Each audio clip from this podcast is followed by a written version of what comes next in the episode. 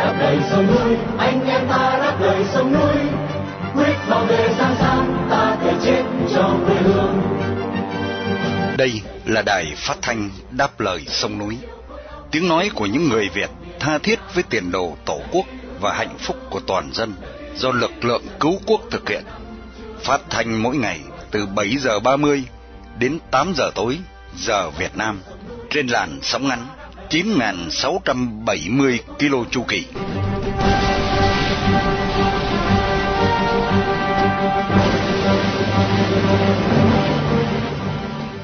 Vân Hà kính chào quý thính giả. Hôm nay thứ ba, ngày 12 tháng 9 năm 2023 là buổi phát thanh lần thứ 4504 của Đài Đáp Lời Sông Núi. Để mở đầu chương trình là phần tin tức chọn lọc. Tiếp theo là một câu chuyện thời sự phỏng vấn bà Nguyễn Thị Kim Thanh phần 1 do phóng viên Hồng Phúc thực hiện. Kế tiếp là một phỏng vấn sinh hoạt cộng đồng, phỏng vấn nhà báo Du Miên phần 1 do đặc phái viên Hải Sơn phụ trách. Và sau cùng là một bình luận thường xuyên để chấm dứt chương trình tối nay. Đặc biệt chương trình phát thanh hôm nay để vinh danh tù nhân lương tâm Nguyễn Viết Dụng, một người Việt yêu nước đang bị giam cầm trong một tổ cộng sản.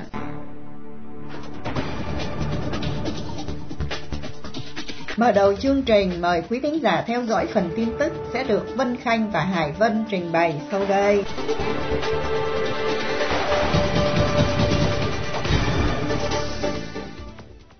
Nhiều nhà đấu tranh bị lực lượng an ninh Cộng sản Việt Nam giám sát chặt chẽ.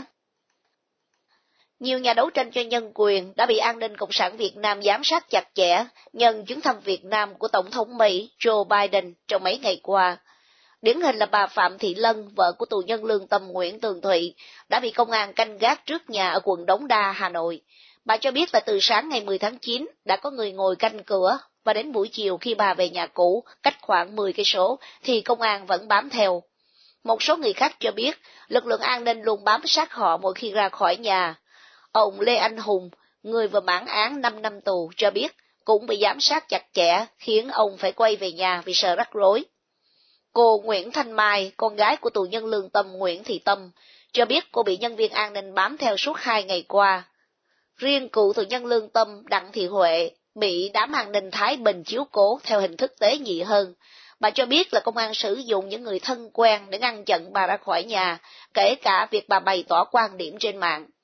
Một nhà đấu tranh cho tôn giáo tại Đắk Lắk cho biết công an canh gác và giám sát ông trong mấy ngày qua không cho đi đâu. Đến sáng ngày 11 tháng 9, hai công an thành phố Buôn Mê Thuột tới nhà, nói là để thăm ông, chứ không có việc gì khác. Riêng cựu tù nhân lương tâm Huỳnh Thị Tố Nga tại Sài Gòn cho biết là tuy nhân viên an ninh không lộ mặt khi giám sát, nhưng bà biết là họ đang lẫn vẩn quanh đó và sẽ xuất hiện khi bà ra ngoài. Báo chí lễ đảng kiểm duyệt phát biểu nhân quyền của ông Biden. Các phát biểu về nhân quyền của Tổng thống Mỹ Joe Biden tại Hà Nội vào chiều ngày 10 tháng 9 đã bị giới báo chí lề đảng cắt bỏ. Nguyên văn lời ông Joe Biden trong phát biểu sau khi hai phía đồng ý nâng cấp quan hệ lên mức cao nhất là tôi cũng đã nêu lên tầm quan trọng của việc tôn trọng nhân quyền là ưu tiên hàng đầu của chính phủ và người dân Hoa Kỳ. Và chúng tôi sẽ tiếp tục đối thoại thẳng thắn về vấn đề đó. Tuy nhiên, trong các bản tin của giới truyền thông lề đảng thì ý muốn của Tổng thống Joe Biden về vấn đề nhân quyền bị chuyển sang câu tôi cũng nhấn mạnh tầm quan trọng của việc tôn trọng quyền con người. Cần biết là trước chuyến công du Việt Nam của ông Joe Biden, nhiều tổ chức nhân quyền trên thế giới gửi thư ngỏ đến ông, nội dung đề nghị thúc ép Đảng và Nhà nước Việt Nam tôn trọng nhân quyền, phải chấm dứt đàn áp ngày càng mạnh tay đối với những tiếng nói bất đồng, chính kiến. Giới doanh gia Trung Cộng tìm kiếm đầu tư tại miền Nam Việt Nam Hàng chục công ty Trung Cộng trong tuần qua đã đổ xô đến vùng đồng bằng sông Cửu Long với mục đích nhằm tìm kiếm cơ hội đầu tư tại khu vực mà họ đang có những dự án ở các tỉnh Long An, Tiền Giang, Hậu Giang, Bến Tre. Giới báo chí loan tin trên vào ngày 1 tháng 9 vừa qua là tại thành phố Cần Thơ, một hội nghị do Phòng Công nghiệp và Thương mại Việt Nam tổ chức với hơn 30 công ty Trung Cộng tham dự. Theo thống kê của nhà nước Việt Nam, đầu tư của các công ty Trung Cộng ở vùng đồng bằng sông Cửu Long, tỉnh đến nay chỉ chiếm 10% tổng đầu tư của doanh giới Hoa Lục. Số dự án của các công ty Trung Cộng tại đây là hơn 400 dự án với vốn đầu tư chỉ ở mức hơn 2 tỷ Mỹ Kim. Giám đốc Phòng Thương mại và Công nghiệp Việt Nam chi nhánh Cần Thơ cho biết nhà cầm quyền Hà Nội đang đẩy mạnh đầu tư vào vùng miền Nam, tạo cơ hội cho các nhà đầu tư nước ngoài, đặc biệt là Trung Cộng. 39 chiến đấu cơ và mẫu hạm Trung Cộng áp sát Đài Loan. Đài Loan vào hôm qua 11 tháng 9 thông báo đã phát giác 39 chiến đấu cơ và một hàng không mẫu hạm của Trung Cộng gần đảo Đài Loan. Thông báo được đưa ra trong bối cảnh hôm 9 tháng 9, Trung Cộng đặt quân đội trong tình trạng báo động cao tại eo biển Đài Loan sau khi chiến hạm Mỹ và Canada đi qua eo biển Đài Loan. Theo loan báo của Đài Loan, một hải đội Trung Cộng cầm đầu bởi mẫu hạm Sơn Đông vào sáng sớm hôm qua đã đến khu vực cách Đài Loan 60 hải lý về phía đông nam và đi vào vùng Tây Thái Bình Dương để tập trận. Bộ Quốc phòng Đài Loan cho biết cuộc tập trận bắt đầu lúc 6 giờ sáng hôm qua. Đài Loan đã phát giác 11 máy bay quân sự Trung Cộng, bao gồm cả chiến đấu cơ J-16 trong vùng nhận dạng phòng không của Đài Loan. Bộ Quốc phòng Đài Loan cũng cho biết thêm là 22 chiếc trong số 39 máy bay của Trung Cộng thậm chí đã vượt qua đường trung tuyến ở eo biển Đài Loan. Về phía Mỹ, giới chức hải quân cho biết các chiến hạm của Mỹ và Canada đi qua eo biển Đài Loan vào cuối tuần qua là khu trục hạm Ralph Johnson và chiến hạm Ottawa. Giới chức Mỹ khẳng định đó là hoạt động bình thường của các tàu để bảo vệ quyền tự do lưu thông trên biển ở Ấn Độ, Thái Bình Dương theo luật quốc tế.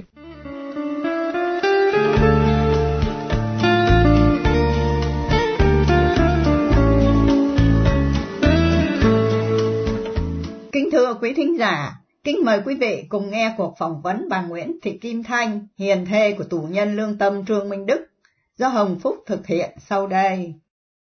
Thưa quý vị thính giả, xưa nay thân phận người phụ nữ Việt Nam suốt đời bị trói buộc trong những phong tục tập quán cổ hủ mà bổn phận và trách nhiệm đã đè nặng lên đôi vai nhỏ bé của người phụ nữ.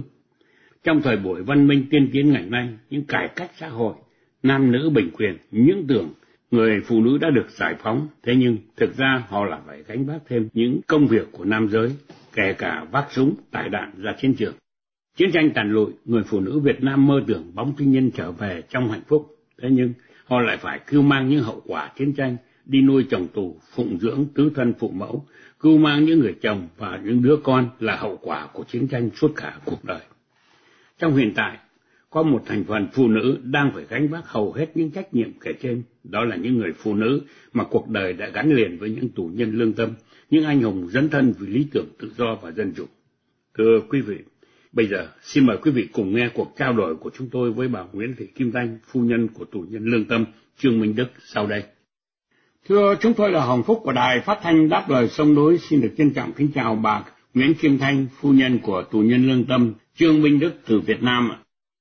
À, dạ, tôi xin chào anh Hồng Phúc, đài truyền hình Đáp lời sông núi và tất cả quý vị anh chị em khán giả nghe đài Đáp lời sông núi. Tôi là Nguyễn Thị Kim Thanh là vợ của ký giả Trương Minh Đức. Dạ thưa bà, trước hết chúng tôi xin thành thật cảm ơn bà đã dành cho cuộc trao đổi ngày hôm nay. Thứ đến, xin bà vui lòng cho nghe về cái tình trạng sức khỏe của ông nhà trong lao tù Cộng sản ra sao. À, dạ, hiện nay thì chồng tôi là ký giả Trương Minh Đức thì uh, đang bị giam ở trại giam số 6 uh, ở phân trại 2 của Thanh Trương, Nghệ An. Anh ấy đã ở đấy uh, trong trại giam số 6 nay đã được 6 năm một tháng mười mấy ngày rồi ạ. Yeah. Thì hiện nay thì sức khỏe của anh ấy thì cũng không được ổn định lắm là bởi vì uh, mình thì người ở trong miền Nam rồi uh, Ờ, bị nhà cầm quyền chuyển ra ngoài miền Bắc ấy, thì cái khí hậu thường nó không có phù hợp. Vì đã ở mấy năm rồi nhưng mà nó cũng không có quen. Uh, khoảng hai ba tháng trước thì phải nói là thời tiết ở ngoài rất là khắc nghiệt. Uh, tại vì uh, nhà ấy thì nó thấp mái tôn thấp từ trên cao. Thành ra cái khí hậu có lúc mà lên tới uh, bốn mươi mấy cho tới bốn mươi lăm độ. Thành ra nó nắng nóng kinh khủng luôn. Dạ thứ ba từ nhà tới trại giam là bao nhiêu cây số và phương tiện di chuyển bằng cách nào? Máy bay hay là xe hơi thưa bà? À, thì cái đó nói đúng hơn thì nó cũng là một cái khó khăn nhất cho cho cho gia đình tôi và không riêng gia đình tôi và tất cả các gia đình chủ nhân tâm khác cũng vậy. Là bởi vì thí dụ mình ở miền Nam họ chuyển lên miền Bắc mà ở miền Bắc thì họ chuyển lên miền Nam. Nhưng nhà tôi thì ở Bình Dương nhưng mà họ chuyển ra lúc đầu Bắc thì đưa ra Hà Nội ở ngoài B14 rồi về sau xét thử xong thì đưa vào. Ở trại sáu của nghệ an thì mỗi một lần đi thì nó là một cái khó khăn. Thì cái đó cũng là cái cái khó khăn mà cho đến tất cả các gia đình, mà đến cả gia đình tôi cũng vậy. Đây là cái thời gian mà đi nó rất là xa. Rồi nếu mà tính vừa đi vừa về, nó phải gần hai ngàn cây số. Đây là mỗi lần mà một chuyến đi thăm như vậy là từ lúc đi tới lúc về nó khoảng bốn hoặc đến năm ngày sức của mình đại yếu tôi thì không được khỏe. Cũng hay đau bệnh lớn tuổi rồi mà giờ cứ đi lại xa như vậy thì nhiều khi về thì lại bệnh nhưng mà cái hoàn cảnh đấy một lần cũng phải như vậy thôi. Tôi nói đúng không? Thì bây giờ hồi trước ấy thì hàng tháng tháng nào tôi cũng đi thăm anh hết thì nói thật thì ờ, rồi, rồi từ, từ cái lúc mà covid thì dịch cho đến bây giờ trở lại đây thì, thì cứ phải uh, có khi phải tháng nữa có khi hai tháng mới có thể đi thăm anh được một lần bởi vì uh, kinh tế thì nó cũng khó khăn về đời sống trong tù thì nó rất khổ về nhiều cái nhưng cái gì nó cũng khó khăn Dạ thứ ba, những lần thăm nuôi khi gặp nhau trong tù, ông bà có được tự do thoải mái trò chuyện không? À dạ cái chuyện đấy thì chuyện chắc chắn rồi. Vì uh, cứ gọi là tù chính trị thì làm gì có của mà người ta để cho cho mình được thoải mái là bởi vì uh, nó có một cái phòng thăm riêng chứ không cũng không có thăm chung với phòng mà mà thăm của tù hình sự. Thì trước khi vào thăm đó thì uh, thường thường người ta đưa mình vào trước thức ăn đồ ăn viết sẵn ra đấy xong rồi họ mới đưa anh ra.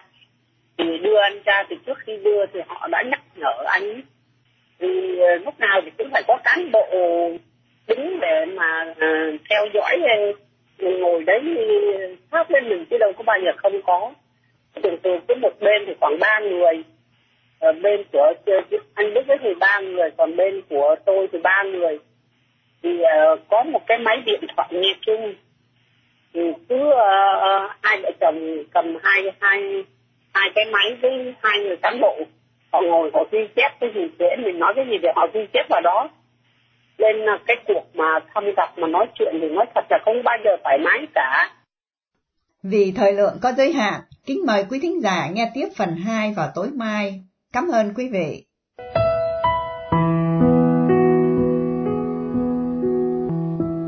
Thưa quý thính giả, trong chương trình sinh hoạt cộng đồng hôm nay, Đài Đáp Lời Sông Núi xin mời quý thính giả theo dõi cuộc trò chuyện của đặc phái viên Hải Sơn với nhà báo Du Miên về tác phẩm Việt Eden, Địa đàng hạ giới, do ông Du Miên và Hiền Thê là nhà báo Ngọc Hà biên soạn vừa phát hành.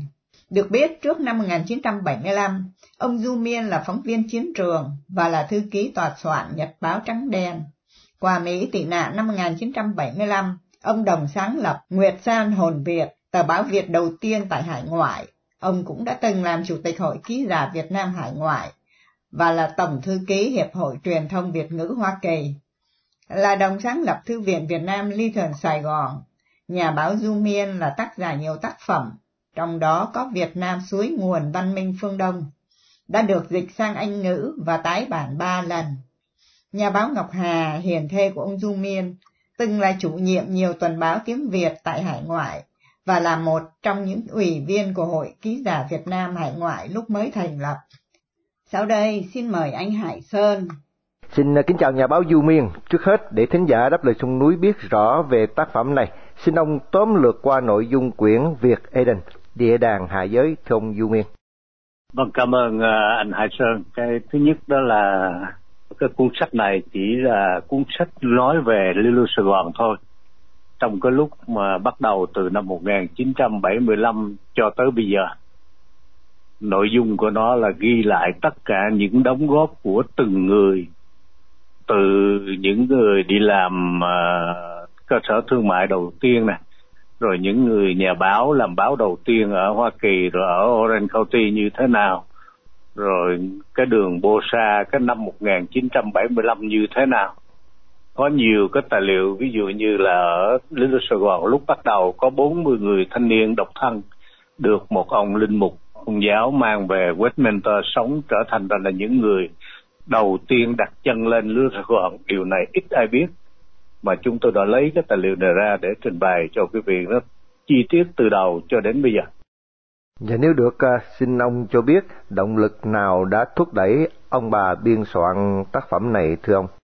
cái vấn đề chính là chúng tôi chuẩn bị cái chuyện này cũng đã lâu và sợ rằng cái thời gian đáng lý ra là cũng phải chờ thêm nữa tại vì chờ đợi cho nó 50 năm mà gần tới 50 năm rồi thì có một số người đóng góp trong cái công trình này người ta đã ra đi rồi.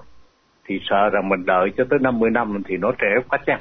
Mà trong đó chúng tôi cũng lớn tuổi rồi chúng tôi cũng muốn làm ngay cái cuốn này cho nó kịp thời gian. Sợ rằng để lâu nữa thì mình sẽ không có cơ hội để mà uh, xuất bản vâng với một cái công trình biên khảo công phu như vậy, xin à, nhà báo du miên cho biết ông đã tốn bao lâu để hoàn tất tác phẩm này và đâu là những khó khăn mà vợ chồng ông đã gặp ở trong việc biên soạn, thưa ông thưa anh Hải Sơn cũng như quý thính giả của đài Đáp lời sông núi. Khi mà cùng với các bạn thành lập cái Thư viện Việt Nam vào năm 1999 thì anh em chúng tôi đã chuẩn bị cho một cái sưu tập tất cả những sách vở của Việt Nam mình mà bị ờ, nhà cầm quyền Cộng sản Việt Nam họ đốt, họ phá, họ cấm lưu hành. Chúng tôi sưu tập mua lại xin giữ cái những cái đó rồi với người Việt tị nạn tại Hoa Kỳ thì bất cứ một hình ảnh hay là bài báo nào xuất hiện trên báo Việt Nam bằng tiếng Việt ở hải ngoại này hay là những tờ báo tiếng Anh, tiếng Pháp, tiếng Đức vân vân. Chúng tôi đều xin, đều sưu tập, mua để dành lại, chụp hình và để đó. Bên cạnh đó thì chúng tôi cũng có những cái hình ảnh do chính cá nhân của vợ chồng chúng tôi. Tại vì chúng tôi làm báo ngay từ năm 1975 chúng tôi lưu giữ lại một phần lớn những hình ảnh của cộng đồng người Việt mình của người Việt của mình tới Hoa Kỳ từ ở trong kem bên lịch tinh ở trong những trại ở Guam hay là sưu tập được những cái uh, hình ảnh ở những trại khác rồi khi đầu tiên đến Hoa Kỳ như thế nào và từ đó đến nay đó thì với cái thư viện Việt Nam thì chúng tôi giữ được gần 25 năm. Cái chuyện này đó thì là nó khó là ở chỗ như thế này. Với một mớ cái tài liệu lớn như vậy mà cái chủ đề của cái câu chuyện mà chúng tôi làm đó chỉ là lịch sử của Lưu Lưu Sài Gòn lúc ban đầu cho tới bây giờ thôi. Cho nên đọc chừng đó tài liệu, có những cái tài liệu người ta ừ, có một số những tờ báo đó ừ, họ chỉ có nói đến Lưu Sài Gòn có một chút xíu thôi nhưng mà mình phải đọc nguyên cả một tờ báo dài hay là sưu tập những hình ảnh rồi mình phải tìm ra được tác giả cũng như là có có rất là nhiều chuyện khó khăn nhưng mà cuối cùng rồi chúng tôi cũng nhờ bạn bè anh em giúp đỡ thì chúng tôi cũng đã hoàn thành được cuốn sách cũng như là anh em thì người ta cho biết là họ thấy được thì khi họ nó thấy được thì tôi đồng ý để xuất bản. Vâng, chúng tôi được biết là với những sinh hoạt của ông Du Miên à, tại ngay cái nơi được mệnh danh là thủ đô của người Việt tị nạn đó, Lý Đồ Sài Gòn.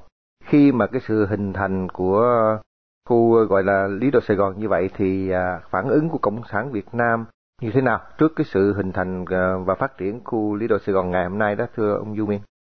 À vâng thưa, thì chúng ta biết là khi mà chiếm cưỡng chiếm miền Nam xong đó, thì nhà cầm quyền Cộng sản Việt Nam ở trong nước, họ đổi tên cái thủ đô của người Việt của chúng ta là Sài Gòn, thành ra một thành phố mang tên của ông già Hồ. Thì từ đó đó, thì người Việt Nam mình, nhất là người dân Sài Gòn vẫn ao ước làm thế nào để lấy lại được cái tên Sài Gòn. Thì khi mà người Việt tị nạn ở Orange County có cơ hội để tụ tập lại thì một trong những cái nỗ lực đầu tiên của những người mà tiên hiền đầu tiên như là mục sư Nguyễn Xuân Đức hay là anh Phùng Minh, Minh Tiến bây giờ hai vị này đã ra đi rồi và đa số những người mà bước chân đầu tiên tới Lê Lô Sài Gòn tức là đường Bô Sa cũng vẫn muốn là tụ lại để làm một khu phố Việt Nam. Từ cái khu phố Việt Nam đó chúng ta dừng lại cái Sài Gòn của chúng ta. Nó ở trong một cái phạm vi uh, hạn hẹp tức là một khu phố. Thì may mắn quá sau suốt gần 50 năm chúng ta đã có được một nơi được mệnh danh là Sài Gòn nhỏ. Tức là cái Sài Gòn thu nhỏ lại ngay trên đất nước Hoa Kỳ chúng ta có được một cái thủ đô của người Việt tị nạn tại đây. Thì cái chuyện phản ứng của bên Việt Nam, của nhà cầm quyền chúng tôi không biết là họ phản ứng như thế nào. Nhưng mà với tất cả những người ở trong nước cũng như những người Việt ở khắp nơi trên thế giới, họ đều nghĩ rằng trong đời họ mong được tới ở Lưu Sài Gòn một ngày để thăm viếng, để nhìn thấy tận mắt một cái thành phố mang tên Sài Gòn ở Hoa Kỳ. Vì thời lượng không cho phép, mời quý thính giả theo dõi tiếp phần cuối buổi trao đổi này vào ngày mai. Xin cảm ơn quý vị.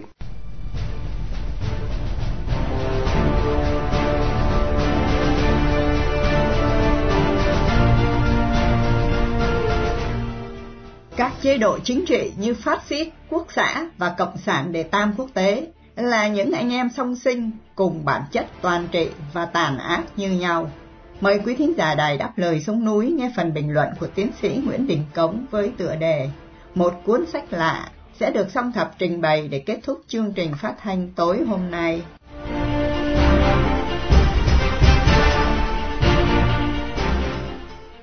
Trên trang Tiến dân có đăng bài Nguồn gốc quốc xã của Điều 4 Hiến pháp 2013 của luật sư Đào Tăng Dực. Bài báo vạch rõ ra rằng, tuy Cộng sản và phát xít chống đối nhau về ý thức hệ, nhưng bản chất độc tài toàn trị lại rất giống nhau đến từng chi tiết. Cộng sản và phát xít như hai khuôn mặt của cặp song sinh cùng trứng. Chúng có tổ chức, có chủ trương đường lối và hoạt động gần như trùng nhau. Chúng hành động giống hệt như việc cùng học từ một thầy và răm rắp làm theo đúng lời dạy của thầy. Nhưng chưa ai tìm thấy thầy đó ở đâu. Vì vậy, tôi đoán rằng chúng nó học lẫn nhau theo phương châm học thầy không tày học bạn. Có nhiều khả năng cộng sản học được từ phát xít để thực hiện những việc như sau. Chủ trương độc đảng và tiêu diệt hết tất cả các đảng phái khác bằng bạo lực, triệt để chống lại nhà nước tam quyền phân lập. Đồng nhất đảng và nhà nước và đặt đảng cao hơn, lập các đảng ủy để chỉ đạo các tổ chức của nhà nước. Mọi tài sản của đất nước là của đảng, nhà nước phải trả mọi chi tiêu của đảng. Sùng bái cá nhân lãnh tụ, lãnh đạo, không ai được phép nghi ngờ sự trong sạch sự tài giỏi và đạo đức của lãnh tụ hoặc lãnh đạo tối cao. Thống nhất tuyệt đối về tư tưởng theo người đứng đầu đảng, không cho phép bất kỳ ai có ý nghĩ khác với lãnh đạo, không ai được phản đối lãnh đạo. Đảng dựa vào sự trung thành của công an và tuyên giáo để tồn tại, mà công an thì dùng bạo lực để đàn áp, còn tuyên giáo dùng dối trá, ngụy biện để tuyên truyền và nhồi sọ. Tổ chức mọi người dân ở mọi ngành nghề, mọi lứa tuổi vào các đoàn thể do đảng điều khiển, không chấp nhận các tổ chức xã hội dân sự. Và còn nhiều việc khác nữa. Những điều vừa nêu lên được trích từ cuốn sách Chế độ phát xít. Đó là một cuốn sách lạ, vì nó trực tiếp lên án chế độ phát xít, không biết một chữ gì về Cộng sản, nhưng lại làm cho Cộng sản hoảng sợ, đặc biệt là Cộng sản Việt Nam. Họ tìm mọi cách để hủy diệt cuốn sách, nhưng không diệt được hoàn toàn. Cùng với bài báo của luật sư Đào Tăng Dực, tôi xin được giới thiệu qua về cuốn sách Chế độ phát xít để vị nào quan tâm thì có thể tìm đọc. Tác giả cuốn sách Chế độ phát xít là tiến sĩ Zaliu Zalev, người Bulgaria có những nghiên cứu sâu sắc về chế độ phát xít ở Đức, ở Ý, Tây Ban Nha. Ông viết cuốn sách này trước năm 1967, lúc đang là giáo sư ở nước Bulgaria, xã hội chủ nghĩa, và gửi in ở ngoại quốc. Sau chính biến lật đổ chế độ chuyên chế năm 1989, ông được bầu làm tổng thống đầu tiên của Bulgaria. Ông giữ chức vụ tổng thống nhiệm kỳ 1992 đến năm 1997. Người dịch sách này ra tiếng Việt là kỹ sư xây dựng Phạm Văn Viêm, quê ở Thanh Hóa. Ông Viêm học đại học tại Bulgaria. Ông dịch một cách công khai vì nghĩ rằng tác giả của nó đang được dân Bulgaria tín nhiệm bầu làm tổng thống. Thế nhưng, Sứ quán Việt Nam Cộng sản ở Bulgaria nhận được lệnh phải bắt ông Viêm dẫn về nước, đồng thời tịch thu và hủy hết mọi tài liệu để sách và bản dịch của ông Phạm Văn Viêm không lọt về Việt Nam. Viêm bị bắt một lần, đã trốn thoát và trong lúc đi trốn đã dịch lại lần thứ hai. Bản dịch lại đã lọt được về Việt Nam. Nhưng rồi Viêm bị bắt lần nữa bị dẫn độ về nước. Khi giới thiệu sách này, tác giả Zalil Zalev viết, trong thời đại chúng ta, chủ nghĩa phát xít đồng nghĩa với đồi bại nhất về chính trị và tinh thần. Vì vậy, chúng ta có thể khẳng định rằng, trên quan điểm lịch sử, chế độ phát xít đã bị tuyệt diệt hoàn toàn. Nhưng từ đó không thể suy ra rằng trên quan điểm chính trị nó cũng đã bị tuyệt diệt rằng trong những điều kiện nhất định, giới cầm quyền chấp bu của một nước nào đó sẽ không dám sử dụng những vũ khí chiến lược của chủ nghĩa phát xít. Nhà cầm quyền một số nước nào đó đang sử dụng vũ khí chiến lược của phát xít, nhưng ra sức tuyên truyền dối trá để che đậy và huynh hoang rằng chính họ mới bảo đảm tự do, dân chủ cho đồng bào. Họ sợ dân đọc cuốn sách chủ nghĩa phát xít sẽ nhìn ra sự thật. Bởi thế, họ tìm mọi cách hủy diệt sách đó.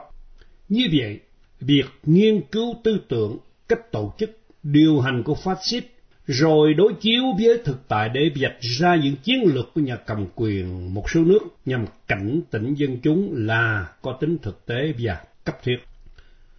Nhờ một may mắn hiếm có mà tôi đọc được sách này, đây là một trong những cuốn sách về chính trị rất nên đọc. Đây là nội dung cuốn sách chế độ phát xít của tiến sĩ Tổng thống Zalil Zalev, người Bulgaria do Phạm Văn Viêm dịch.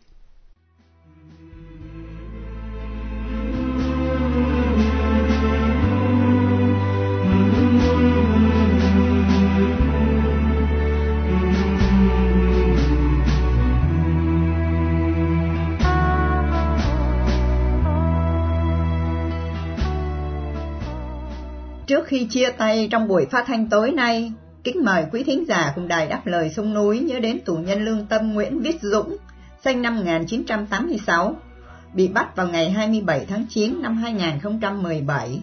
Hiện đang bị nhà cầm quyền Cộng sản giam cầm với bản án 6 năm tù vì lòng yêu nước, lẽ phải và sự đóng góp tích cực vào tiến trình dân chủ hóa Việt Nam.